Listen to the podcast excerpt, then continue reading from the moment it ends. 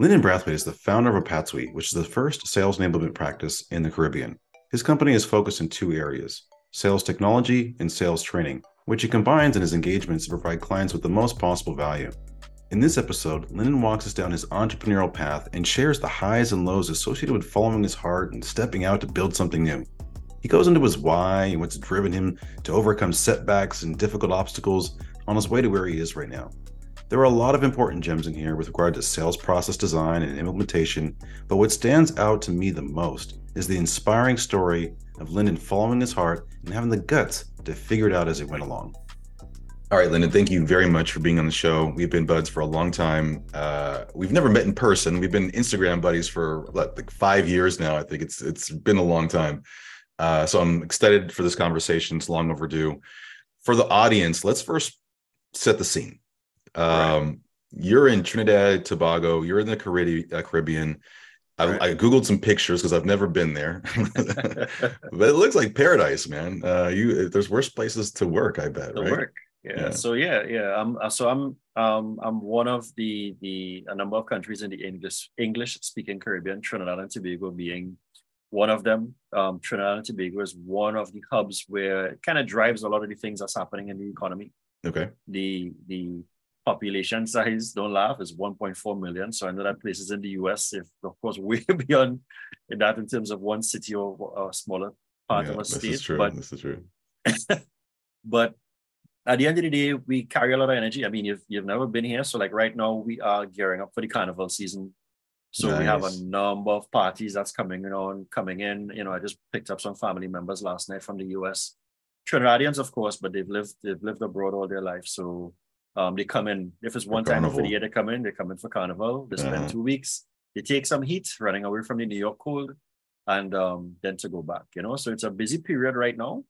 Um, but nonetheless, they, they they you know they're here to have a good time, and um, that's kind of what we we're about. I would always say that um, we carry a lot of energy. So up, up after us, then there's Jamaica, then there's Barbados and stuff like that. But, Is that arguable um, though? If I was talking yeah. to someone in Jamaica, would they be like, "Yeah, it's us"? Then it's Trinidad. Yeah. yeah. well, I, I, would definitely say so. We always have a little banter between Jamaicans and stuff, but I would easily say sometimes Jamaica would win because if you speak to anyone outside of the outside of the Caribbean, if they hear an accent that sounds Caribbean, the first place they say is, "Hey, you Jamaican?" hey,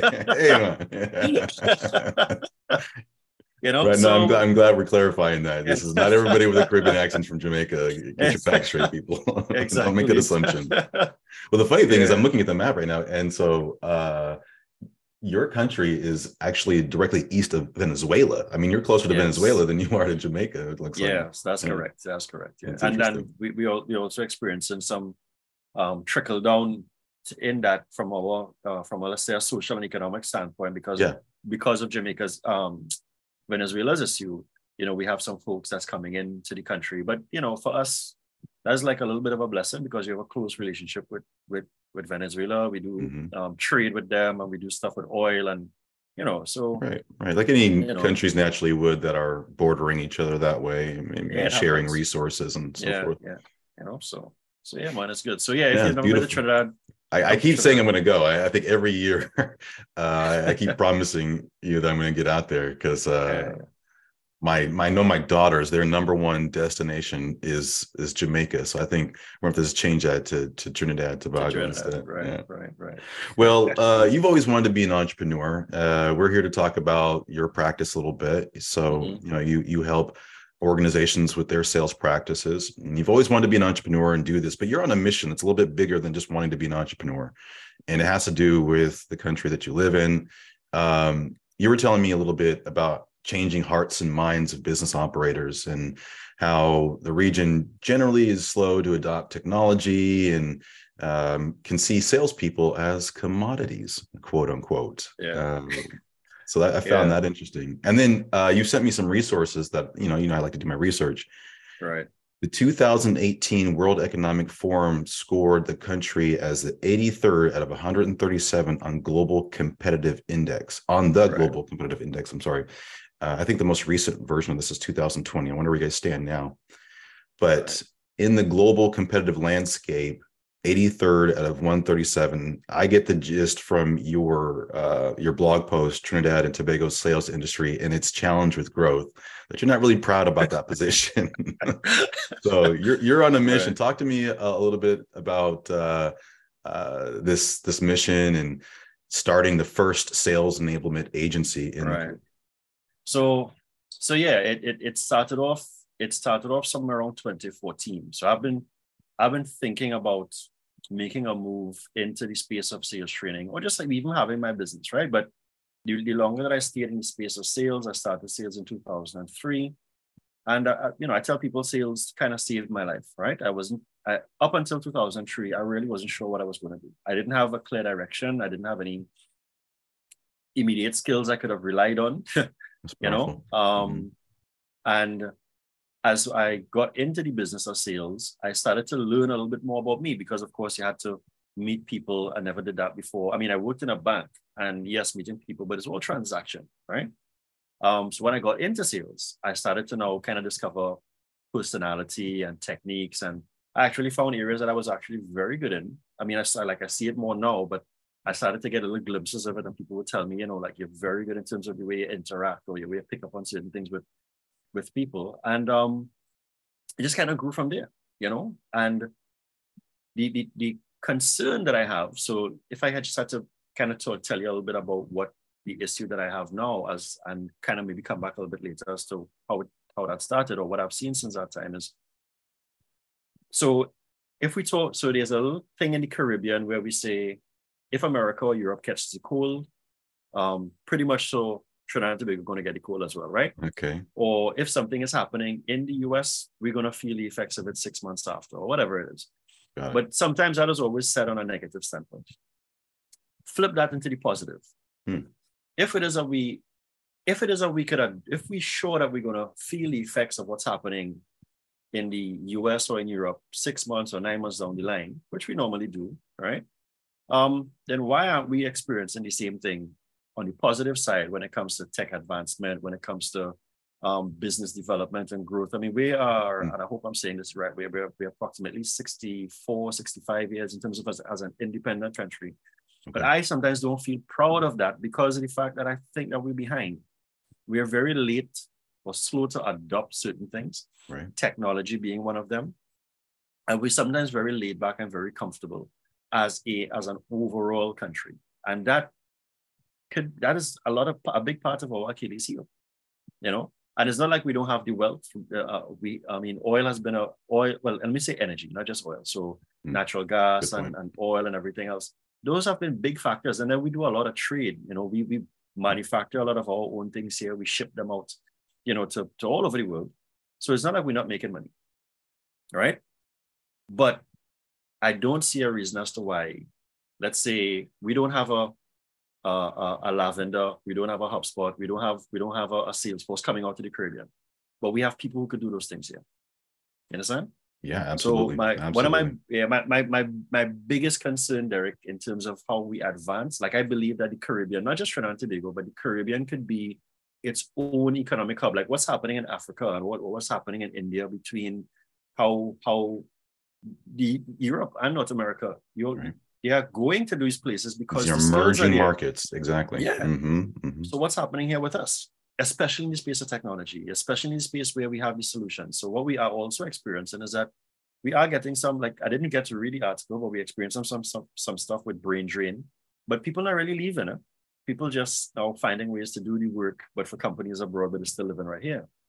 You know, so so yeah. So when it comes to when it comes to our growth and advancement, I have a big problem as it relates. I don't think it's happening fast enough, and it's not because we don't have the talent.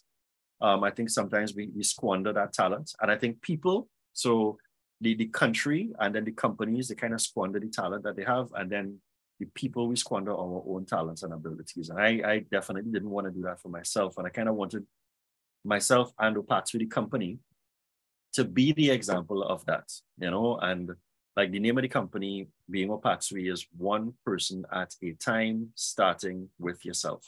Wow. Okay. And, I, man, I've known you this whole time. I didn't know that. That's yeah. Wow. Yeah. So man in the mirror. Yeah. So everything inside of there is because I wanted to be One person at a time, starting, starting with, with, yourself. yourself. Yeah. Okay. So I, I wanted to be, I want to be a, one of the many examples. Because I mean, there are other people who do it, but they, may not put themselves out there as much. But I want to be one of the many examples, the young people coming up to say, listen, even if you don't have certain things, I don't have the degrees, I don't have the masters and stuff like that. All I have is my five CXC passes, which is like you just leave. I don't know, that might be like high school for you guys. So after that, that was it for me. Yeah. Yeah. But it doesn't mean that you can't do great things. Right. And it doesn't mean that you can't add value to your country and your community and stuff. And that's kind of what I want to do. I'm doing it late. I'm 46, but I mean, I'm no way, man. I'm 48. I would have not you know? even guessed. Yeah. but well, you have a 19 year old daughter, so I think you, you had to be somewhere up there. Uh, yeah. but I didn't know you were older than me. I thought we were about the same age. I want to read yeah. something from a pod, uh, sorry, a blog post you you put up. Sure. I think it's pretty foundational and it ties into what we're talking about. I'm not going to read the whole blog post, but just an excerpt here. Sure. Uh, when I say practitioners, and this is the the backdrop here is like I mentioned, the title is the sales industry in in Trinidad and Tobago's and its challenge with growth. And one of the areas he talks about is we need more practitioners. So when he says uh, we need more practitioners, what I mean is sales professionals or anyone who understands what it is needed, what's needed, and to help companies grow. It also meant that sales professionals must trans transition from employee to entrepreneur, kind of like what we were just talking about. For right. four years ago, there were no locally qualified sales trainers, trainer, uh, sales trainers. I can't read today in Trinidad and Tobago. Uh, today, there are at least four. So that's that's important. And then he goes on to talk about some other things, but the conclusion is sales professionals understand the difficulties companies face but are either ignorant, afraid, or empowered, or not empowered enough empowered. to transition from employee yeah. to consultant. Right. I want to talk about that. So you sure. made that transition from employee to consultant, and we understand the mission now behind it. But for those that are listening and want to make that transition to to consultant, um, there's a lot of apprehension naturally, right? To, to entrepreneurs, particularly, uh, is what we're talking about. So I want to ask you know, if I just mentioned your daughter's about 19 now, I, you know, I have three, and one of them's the same age as yours. Um, what was it like transitioning to consulting and entrepreneurship like when you had a daughter in high school?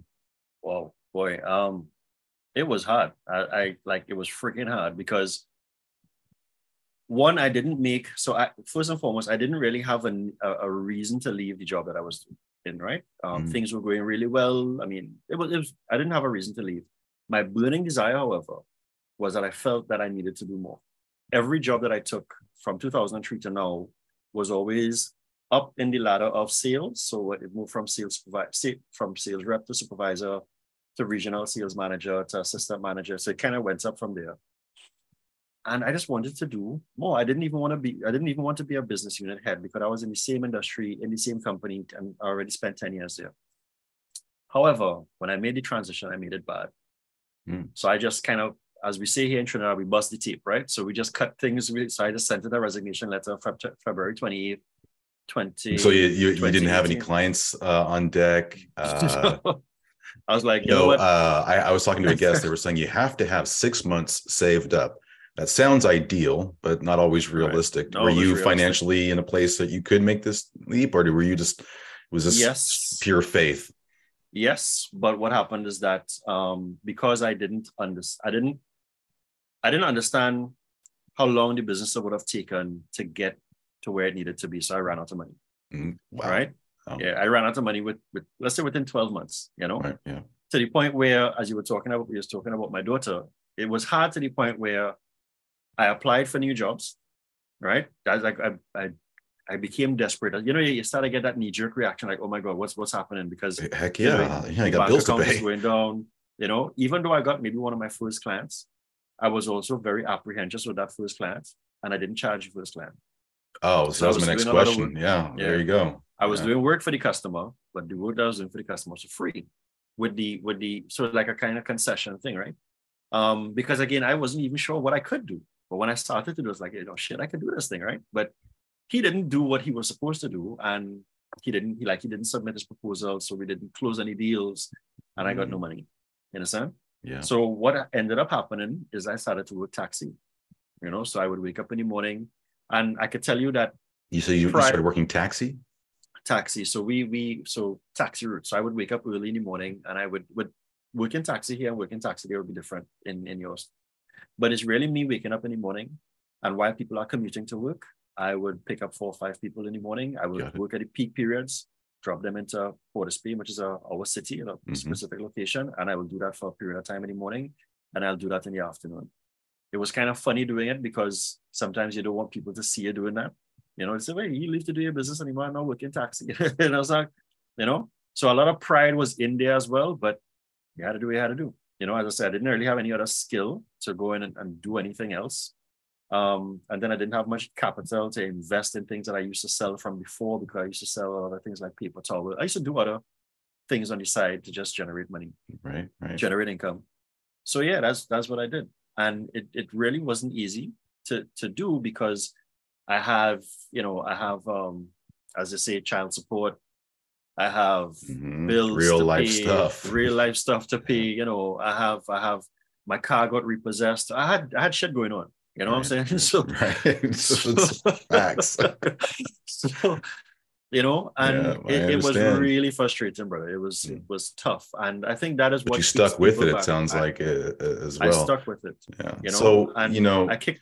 The, the, but the time though, the, the, there's a financial component of it where the, the money starts drying out. But I know how you work. I know how passionate you are about your yeah. what you do, yeah. and so that pulls you away a lot doesn't it? Yeah. I mean, yeah. Uh, you know, for you know, me, it was that was the, and I've talked about this on other uh, in other interviews, is that you know I I wasn't around, and even when I mm-hmm. was around, I wasn't all there a lot of the times when I was yeah, trying yeah. to start this thing, right?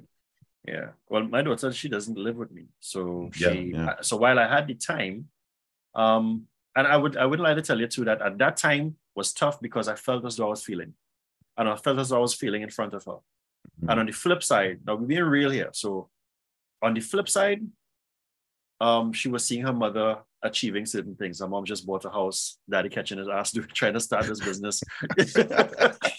I mean, we laugh you know? now, man, yeah. but this stuff is this, you know, this will really mess with your head. Yeah. Yeah, it, it, it, would, you know, you know? Yeah. so and and I felt as though I was kind of feeling my daughter as well. So wow. it was so even while even while I was putting certain things out there on social media, Mm-hmm. And as what I always tell people. I, I, I, try to balance my posts, right? So right. I'm not always super happy and that kind of thing. I will let people know what's going on with me because entrepreneurship is real. You have real live shit that happens on the back end. And some people don't even get to see the, the, the success. They, they just don't make it. Right. You know? And I think a lot of times um, other entrepreneurs, they do not, they only posterize. They, be like, hey, you know what's happening. That's not the reality. Only the good sides. Yeah. yeah. yeah I'm guilty of that. Sides. I don't, I don't share much of the downside, but I, I got my yeah. drama. I have my failures and things going on, but I try and hype it up to the positive wherever as possible. As much as you could. And, you know, I mean, you want to be authentic. Um, and and and those things but yeah it's that's i, I got to give you you know kudos for that you are vulnerable that way in your yeah, content yeah. Mm-hmm. yeah you know so so I, I did stick with it, and it's it's funny too because the jobs that I applied for, um, I had people saying, "Then, yo, I can't even afford you." So while I was good to hear, it was I like I needed the job, and I, I remember at one time I wanted to say, I just stuck in my throat, "What do you have?" You know, and I'll do anything. you know, so um, but nonetheless, um, things began to to to, to turn around, but in small amounts. Like I just right. I felt as it's, I felt it was just like a series of good decisions, Derek, that kind of eventually turned into good results. And I think that's all I always like to tell people. Well, what were some of those decisions though? I mean, you know, like let's so fast forward a little bit. When what what were the turning points? What were those those uh, inflection points that where you started getting paid clients mm-hmm. that were actually paying and paying on time and paying a, a decent amount and mm-hmm. you know when you start getting right. noticed i know that there's a you've done a lot of work in building your brand and awareness uh, right. in the region as well so where was that turning point for you the the turning point i would say started to happen in the middle of let's say around 2021 coming into 2022 right um between between 2020 into 2021 i was actually going to give up the business i was like if this if this continues this way I am not doing this anymore. I am willing to, you know. Yeah. What did you say? It was like it was like November, I think you said. Yeah, I was I was willing to give up in November to to let it go at somewhere in November of 2021 mm-hmm. or something like that. Yeah, I understand. I've been there myself. Yeah, but when I talk about the decisions, some of those decisions was settling down myself and thinking, okay, what is the plan that I started off with? I actually had a plan written out before I even started from 2014. Like I knew what I was going to do, who I was going to go after. Uh, when I started the business, I drifted away from that. Right. Mm. I was kind of just doing other things, seeing other people do stuff. And I just said, you know, kind of you get distracted. So I went back to that plan. And that plan was really customers I wanted to serve, the services I wanted to provide. I had made the decision to to in to look at a CRM. The first CRM that I looked at was a comp, was one called SoFront. Hmm. That I didn't like that, so I didn't. I didn't even promote it. I didn't even use it. So if I'm not using it, I definitely not going to get promoted, right? Right. Um, I started. I saw you, and that's when I, I think that's around the time that we started to look at, started to talk a little bit more, and you were doing your stuff with Salesforce, Salesforce. Mm-hmm. and I was looking around some other things. So I made the decision with HubSpot as well, and it was from around that period that things began to sort of take a particular form. And um, within within there, as I said, so the results don't come just like that. The results right, come, or right, the results, right. the, the, results don't come in just because of your tenure. It comes because of the series of right decisions that you've made during your your your, your journey. Right. And um, I mean, I could go down the list. Seeds, yeah, things. seeds you planted along the way yeah, that started to, to to grow and yeah. you know branch. And the biggest one was like things were so hard, like in 2021, what I expected to have happen. I mean, I even given COVID the excuse because when people say, Boy, I know how COVID going, I said, dude, I've been catching my ass before COVID. Like I've been COVID a lot. I've been going through COVID long time, you know what I'm saying? He's so, like, oh, was one more thing. but um, what I did in, in early 2022 was I took like December, January, and March which is like the, the tail end of my, my financial year. My financial year normally starts in, in, in March, sorry. Mm. And I just, I didn't meet any customers. I went back to that sketchpad. I said, this is what I want to do. I put my numbers up on the board and I was realistic with my numbers. I said, this is what I have to charge customers. I need to get back into the lifestyle that I need to live. I need to get back my van. You know, I need to, you know, so I, I just, I was just really real in terms of what I wanted to do. And if that didn't work, then I'm not doing it anymore. Mm. And I was the person who who works with me. I was telling her, listen, I'm going to let you know straight up. If this not working out, you you need to find something in 12 months. And she's like, no, man, it's going to work out. You know, she's Lois is over there in Jamaica.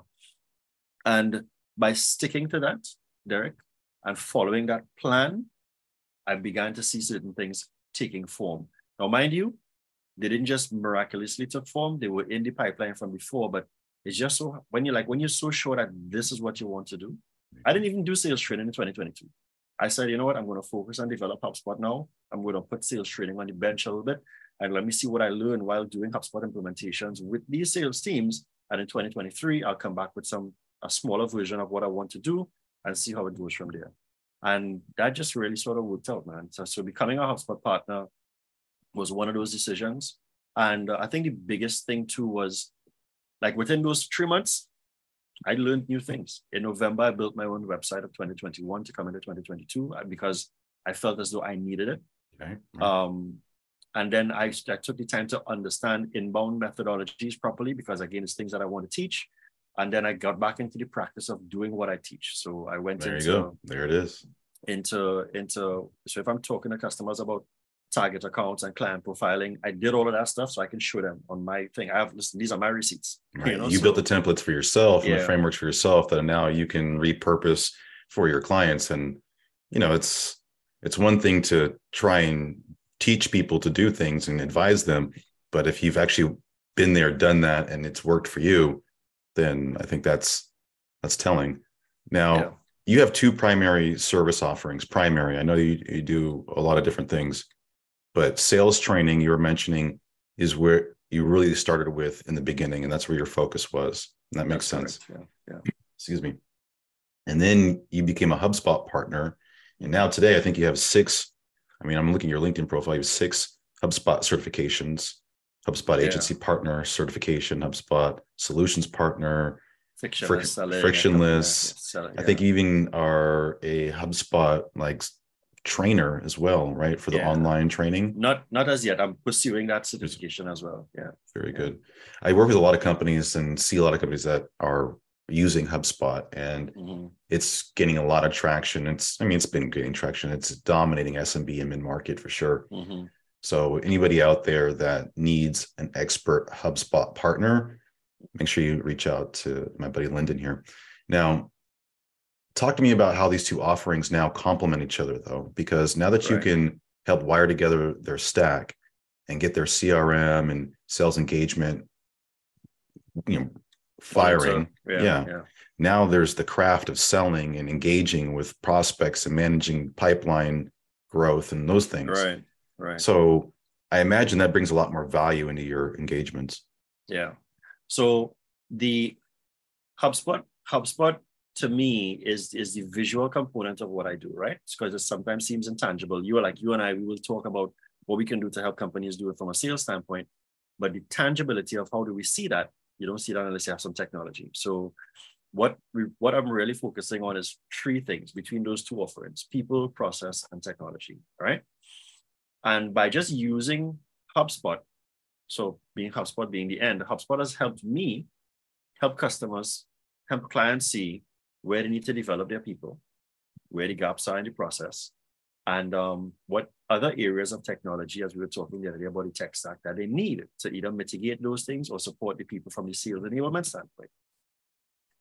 Um, even with some of the even with some of the sales reps, because I could now, mm. for me, I could adjust my offerings to suit, right? I so I can say, well, I can put this together for your sales team because from what HubSpot is showing, then you need this type of training, right? So it's very now specific and customized to them because we have the data to show within HubSpot, you know? And um, even from the flip side, even if wow, I wow, you, you said something that's really important there. It's it's a more it's a data driven training approach because you're looking at the data and you're touching the interactions yourself. You're That's seeing right. and listening to the calls, you're seeing the emails, you're seeing the activity and the reports. Right. Yeah. And so now you that informs your entire training modality when you go into those sessions with the reps and the managers as well and educating them on the business and how they can use this data and this and this tool as a competitive advantage. Yeah, because one of my challenges, I know it might be it might sound blasphemous for a sales trainer to say this, right?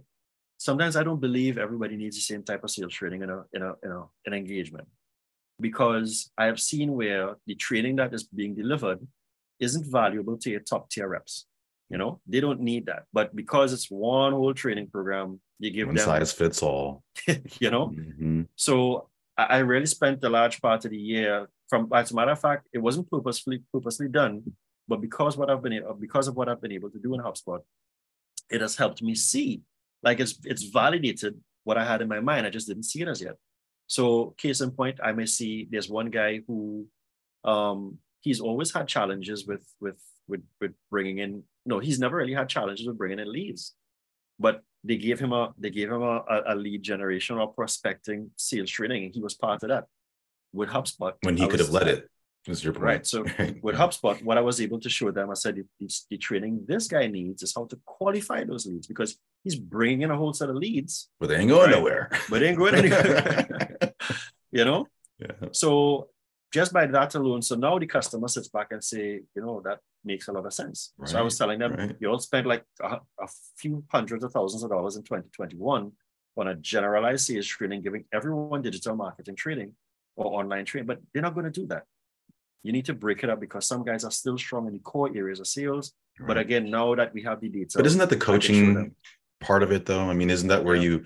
It's hard to tailor training, uh, particularly a group training, to one person. So you yeah. you would maybe deliver the training in a group setting and then yeah. meet with them ongoing on, on the coaching side of things. Like, I know we did the prospecting side, yeah. lead gen thing for you, but it looks like you need qualification focus. Right. Let's meet for the once a week for the next three weeks or yeah. whatever that program is. Yeah. Is that and you you get into that piece too because training is that one time shot in the arm. We all know that. You're also doing the ongoing side of it from a coaching standpoint. Is that right? Yeah, that's correct. Yeah, because I know sometimes you could pull that out too if you ask some deeper questions, right? So if you ask, well, can I see the list of leads that your sales reps brought in within a particular period of time. This is even before. This is like a trading needs assessment. You're just doing your analysis. Mm-hmm. So you can ask for certain things, and based upon what you see and how you assess, again, you could take that front end approach if you don't have a CRM to help you. You know, so I understand the shot in the arm part of it, but again, it's just me just trying to explore different ways that I can try to get in and in a, in a, in a more systematic way or strategic way, and then you know filter out the training and stuff accordingly. But yes, Love that's it. so that, that's how it's been working for me, and it's it's been really not just beneficial to me, to the customer and by extension. So once they're mm-hmm. happy and they're succeeding, I succeed as well. That's how I look at it. Well, and that's a good segue because one of the things I wanted to ask you is how do you set up your pricing, right? You don't have to tell us exactly what your pricing is. Right. And you mentioned earlier how you went through right. and remapped all of that and got yourself yeah. fortified on what you charge. Right. But there's the structure and consultants vary. We see hourly time and material, we see value based, we see objective based, we see outcome based. There's all these different models of pricing and mm-hmm. you know not not everybody does it the same. So yeah. how do you structure your pricing? So i have my struct my pricing structured um in one particular way and i'm very open with the pricing. You can go into the you can go onto my website it's all there. Oh good. Um the it's more objective based so i we will deliver this for you right and we go through a series of things to identify exactly what is it that we have to deliver whether it's in sales training mm. or in hubspot and then we say, well, this is what it's going to look like here. Here's the, the, the thing with that. Again, this is a, a this is me re- refining how I do it. You see that discovery call? I try to be as laser focused on that discovery call because when I write the metrics in the proposal, I am whether even if it's a training, I am coming back to you with those metrics. You know, and I'm going to be fair to myself and I want to be fair to the customer. These are the things that we want to see over this particular period of time you know? So, um, and I come back, even if the customers sometimes don't always come back, and I build the pricing based upon that. So it's objectives. I look at what the KPIs are, say, okay, this is what we're going to achieve. These are the things that we're going to get out of the way first. And this is these are the metrics that we're going to look at after. So, so to be clear though, if when you say outcomes or objectives, you're not referring to the performance of the salesperson and them closing deals, booking meetings, and doing those outcomes. The outcomes you're talking about are I'm going to have a dashboard ready for you. I'm going to have an implementation done by X date, or it's the the controllables that you have within the engagement. Is that is that correct, or it's, am I it's, wrong? It's both. It's both. So on the on the HubSpot side, it's pretty easy because you can go in, we check these things off, right. but we also factor things in like helping them build out the sales processes and that kind of stuff. The consult, consultation comes in there. Okay. On the sales side, what we when we're doing the um when we are doing the, the the training and then we flip into the coaching what we start looking for the metrics that we start looking for are the sales activities so what do we want to see, start seeing happening with somebody's sales reps and that comes from based upon what we discussed in the in the discovery call and how i break out how the metrics are and i ask customers so are you okay with these things and before they sign off and they say yes I, i'm like okay well let's go very good. You know? Wow, that's yeah. that's a fair, fair, fair and balanced way to do it, and you know, it's it minimizes the risk, if you will, from the client side. So I, mean, I would I would side, have a bigger peace of mind if I was you know entering into an engagement yeah. like that you mentioned sales processes and helping people with that i think when we were talking offline that that's one of the biggest problems you see um, in your region is that companies that do have a sales de, you know department organization a team that's out there delivering products and getting stuff from warehouse to individual or however the model is like the process isn't well defined and what's missing. And you know the in the podcast one of the things i try to unpack are what are those t- the toughest problems facing revenue teams. And mm-hmm. you were sharing me the toughest problem that you see in trinidad and tobago is that there's missing sales process. They haven't been mapped. And i'm going to quote you here they just know that this is what we need to do to get the thing to the customer. yes. I love that. so they know that we, we do so like if I say, well, how do you get it to the customer? What's the process? Oh, we do this, this, this, you know? And then I say, okay, well, what happens if that doesn't happen? And where does the leakage come from? I mean, they they know, but I think no one has really kind of put them in a position to think about it like that. It's latent you know? pain. It's like yeah. they don't realize the opportunities yeah. and the capacity that they're missing out on right. by yeah. not having that structured process in place. And they could be preventing problems downstream, downstream. with onboarding customers or servicing customers um, if they did these things properly earlier in the process, right? That's correct. Yeah. So with with me helping customers do that it gives again, and this is like one of the deliverables. This is like to them like a value add even for them because they get to take away. So I've kind of built out a template because I realized that the whole sales process thing was kind of arbitrary in people's minds. Right, so right. Said, it's this nuanced thing to them. Yeah. Like, what do you mean? So mm-hmm. I, I built out like a, a, a, templated sales process with stage, who's responsible here, you know, RACI, all those little things. And I will I will show them, I will say, okay, this is how you go about filling this out. And so there's an example on the first page. And then I'll say, take the time and go through this. And let's come back in a week or two's time. And then um, show me what your process is. Mm. So it will it will go from so there's a workshop exercise that you're going through, and there's exactly. homework that they, yeah. you know, get them thinking about this stuff and putting it to yeah. paper. And that's not even a, that is not even a HubSpot thing because it comes right, up a, right, lot, right. a lot. Of, that's just me saying, you know what, it will help me and it will help the customer. So let's. Well, in order to do it yeah. properly in HubSpot, I imagine, and I think that's where you, you had mentioned is like when you go to do the implementation and get this structured properly for them so they can use it and adopt it, you start uncovering that there's this it's missing a very important yes. thing that should be underpinning the implementation, right? And so before yeah. you bring in a CRM, for those that are listening that are thinking about bringing a CRM, make sure that you map your sales process first. Let's get it on paper, get it on a whiteboard and diagram, get it on a napkin. I don't care, but get this thought out. And then let's talk about what that process looks like because most people would probably start from the beginning of the sales process. Mm-hmm. But what we typically recommend is to start at the end and to kind of reverse engineer yeah, reverse this. engineer it yeah right yeah. right so we will say okay well um so what what ha- so the customer gets the thing how do how does you how do you go go through the process of getting that to the to customer them. so mm-hmm. that they'll start they start walking it backwards you know? start thinking about the purchase order start, start thinking about the contract and then right. so on and so forth and getting that's up correct. to the discovery process right that's correct and you know you, you will tend to find I think I was saying this to recently, and I've said it to, to customers as well, that once I start them in that direction, you tend to find that they're having conversations with themselves. So they will be saying, but no, we're supposed to do this, but that's not supposed to be happening. Right. Say, that's not the process. So They're not aligned like they thought they were. right. So I would That's where the therapist in our role kind of kicks in a little yeah. bit. You have to like, you might have to mediate a, a, a tad right. bit, but no, that that's that's yeah. you're facilitating a dialogue that's helping them uncover and you know, solve those yeah. those business issues. And you know, every business has its own operating model. Every business is completely unique and has its own requirements. And mm-hmm. if you know, we can't be operating with assumptions we have to communicate and confirm and validate these things so mm-hmm. uh, i love that you form the committee reverse engineer and then obviously you do the documenting yeah. of, of all those processes yeah. and the simplest thing to do is probably just throw it into a spreadsheet to start out with yeah i use um i use a word document i use a spreadsheet doesn't you know whichever one works out um and as i said the, the thing is because we were talking about like you were mentioning what we have as a problem I think more companies really take a dedicated focus with that.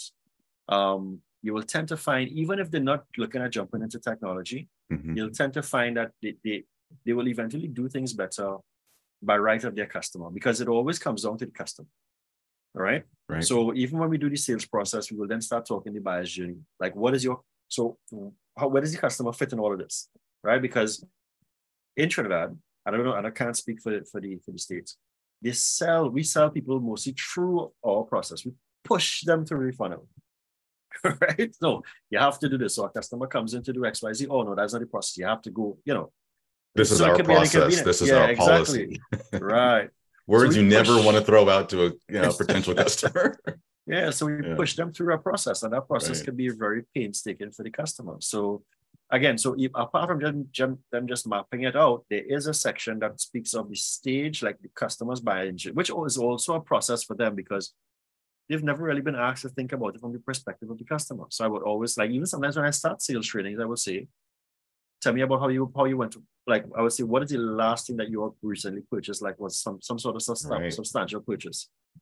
And um, they will give me what they they will tell me certain things, and I would say, okay, how did you go about doing that? And then what happened? And what was that like?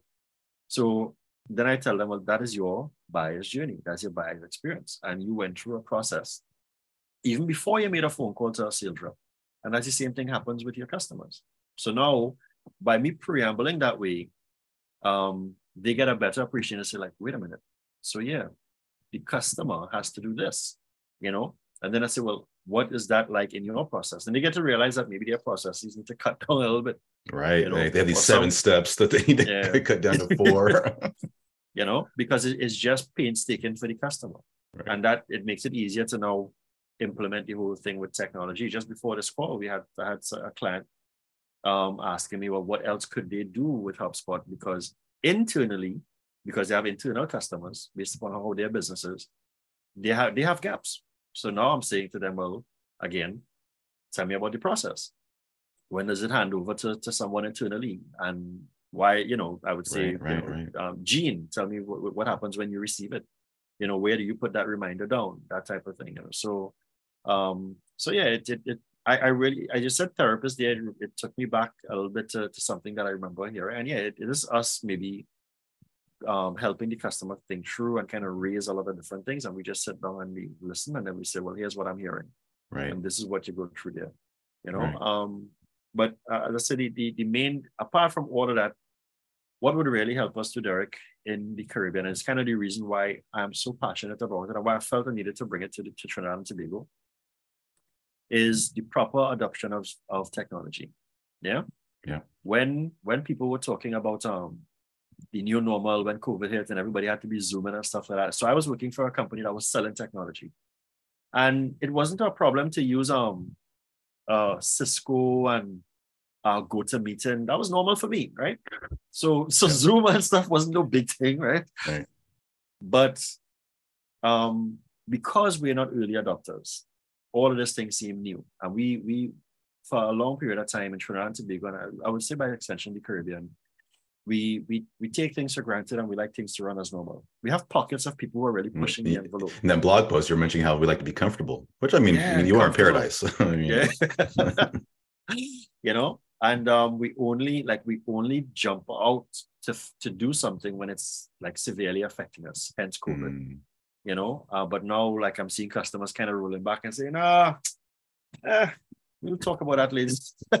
you know, paradise is coming back. exactly. You know. Well, I mean, but, it's hard not to. I mean, so if I, if I was in Santa Barbara, which is our own little paradise in California, uh, I lived there for a couple years, and it's funny because the the culture in that region is kind of like what you're talking about. It's very laid back. Uh, what's the rush? Let's go mm. hang out at the beach. You know, it's and then you come to the Silicon Valley where I'm from, uh, originally, and it's go go go, fast pace, highly competitive, and to see that just in a four hour drive difference uh, alone, I, I can relate. I, for me, it was tough because it's like I want to go, I want to. What's the next opportunity and so forth. But uh, I can see how that might be a little a little frustrating yeah. for you. But yeah, I love that you're leading the charge around that, as opposed to saying, you know, let me go to the states where it's more my pace like let's pick up the pace here people right. and leading that by by example now you're you're helping a lot of companies and you're giving a lot of important advice you're helping them you know guide the direction of their organization last question for you before we you know wrap up here um how do you get better how do you reinform your models how do you stay sharp as an advisor as a consultant as a trainer so that you can continuously give the best to to your clients yeah so i i that's a real good question, and it's something I always tell people. It's kind of the the the, the backbone of Opatswy. I'm always a student. Mm. Always a student. I'm always Word. learning something new. I'm always studying something. Always be learning. Mm. Always mm. be learning. You know, I think earlier I had said I'd taken three months off just to learn things. So I learned how to build the site. I learned about growth driven design. I learned about inbound. I got my certifications. And then it just brought me back to the point where I needed to go back to basics a little bit that was me taking the time to to to, to learn um even even in terms of how i'm trying to position sales training now that's me testing different things you know? So i would always say expose yourself to learn new things. Even if you are not going to do it i still want to be able to talk about it like i'm talking to guys about supporting me for web, de- web development now right? Mm-hmm, mm-hmm. i'm not going to be doing web development but i know how to build a site. You understand? So i could speak some of the language right. on both sides, from the customer end and from the, the web developer side. But that's not my core thing, you know. But I, at least I want to be able to say, well, you know what, I built a couple of sites before, and this is what I experienced. So because here's the other thing with that too.